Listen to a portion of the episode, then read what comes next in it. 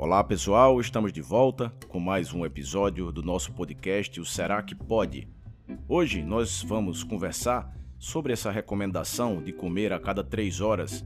Isso é muito comum quando se pensa em emagrecimento. Mas será que é a melhor estratégia para quem busca perda de gordura? Com certeza todos já ouviram essa recomendação em algum momento da vida. Talvez seja uma das frases mais ditas no mundo da nutrição. Coma de 3 em 3 horas. A maioria das pessoas sempre tenta buscar uma estratégia nutricional que promova uma importante melhoria na saúde e, sobretudo, ofereça um melhor resultado estético, principalmente quando se pensa em emagrecimento. Se busca repetir receitas prontas como se não existisse uma individualidade biológica. Essa ideia de comer várias vezes ao dia, de realizar lanches quase que obrigatórios, vem do mundo moderno, onde existe uma facilidade de acesso à comida. Nas eras anteriores, o homem não tinha essa disponibilidade de comida, o acesso era bem mais difícil. Você pode ter escutado que é uma estratégia que aumenta o metabolismo, mas não é. A termogênese corporal, consequente ao metabolismo do alimento durante o processamento no trato digestivo, ela é proporcional ao aporte energético e à quantidade de nutrientes ingeridos. Observando por esse lado, não seria uma vantagem fracionar a alimentação várias vezes durante o dia. Porções menores fracionadas tendem a desencadear menor estímulo metabólico do que porções adequadas nas refeições principais. Claro que isso também depende do tipo de alimento consumido. Você também pode ter ouvido sobre uma possível queda no metabolismo quando se passa um tempo maior sem alimentação, o que também não é uma verdade. O corpo encontra outras maneiras de produzir energia sem que seja através do metabolismo direto da glicose.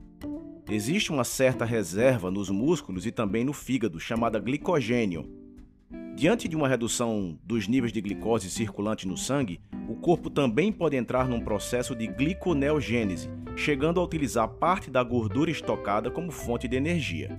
Isso acontece diariamente, por exemplo, quando estamos dormindo. Quanto aos músculos, também podem ser utilizados como fonte de energia. Mas não se preocupe, o corpo ele é muito mais inteligente do que a gente pensa. Ele não vai priorizar a queima dos músculos. Isso sim pode acontecer, mas após jejuns verdadeiramente longos. Isso não vai ocorrer em jejuns de 12, 16, 18 ou mesmo 24 horas. Outro ponto muito importante é sobre a relação glicose-insulina. Comer com frequência significa elevação quase constante da glicose no seu sangue, ainda mais se forem alimentos ricos em carboidratos.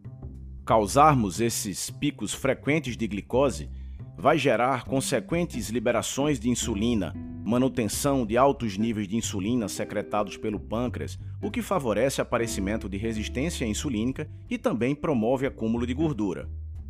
Não estamos falando que não exista alguém que possa ser beneficiado em comer de uma forma mais fracionada durante o dia. Não é que seja um crime fazer um lanche.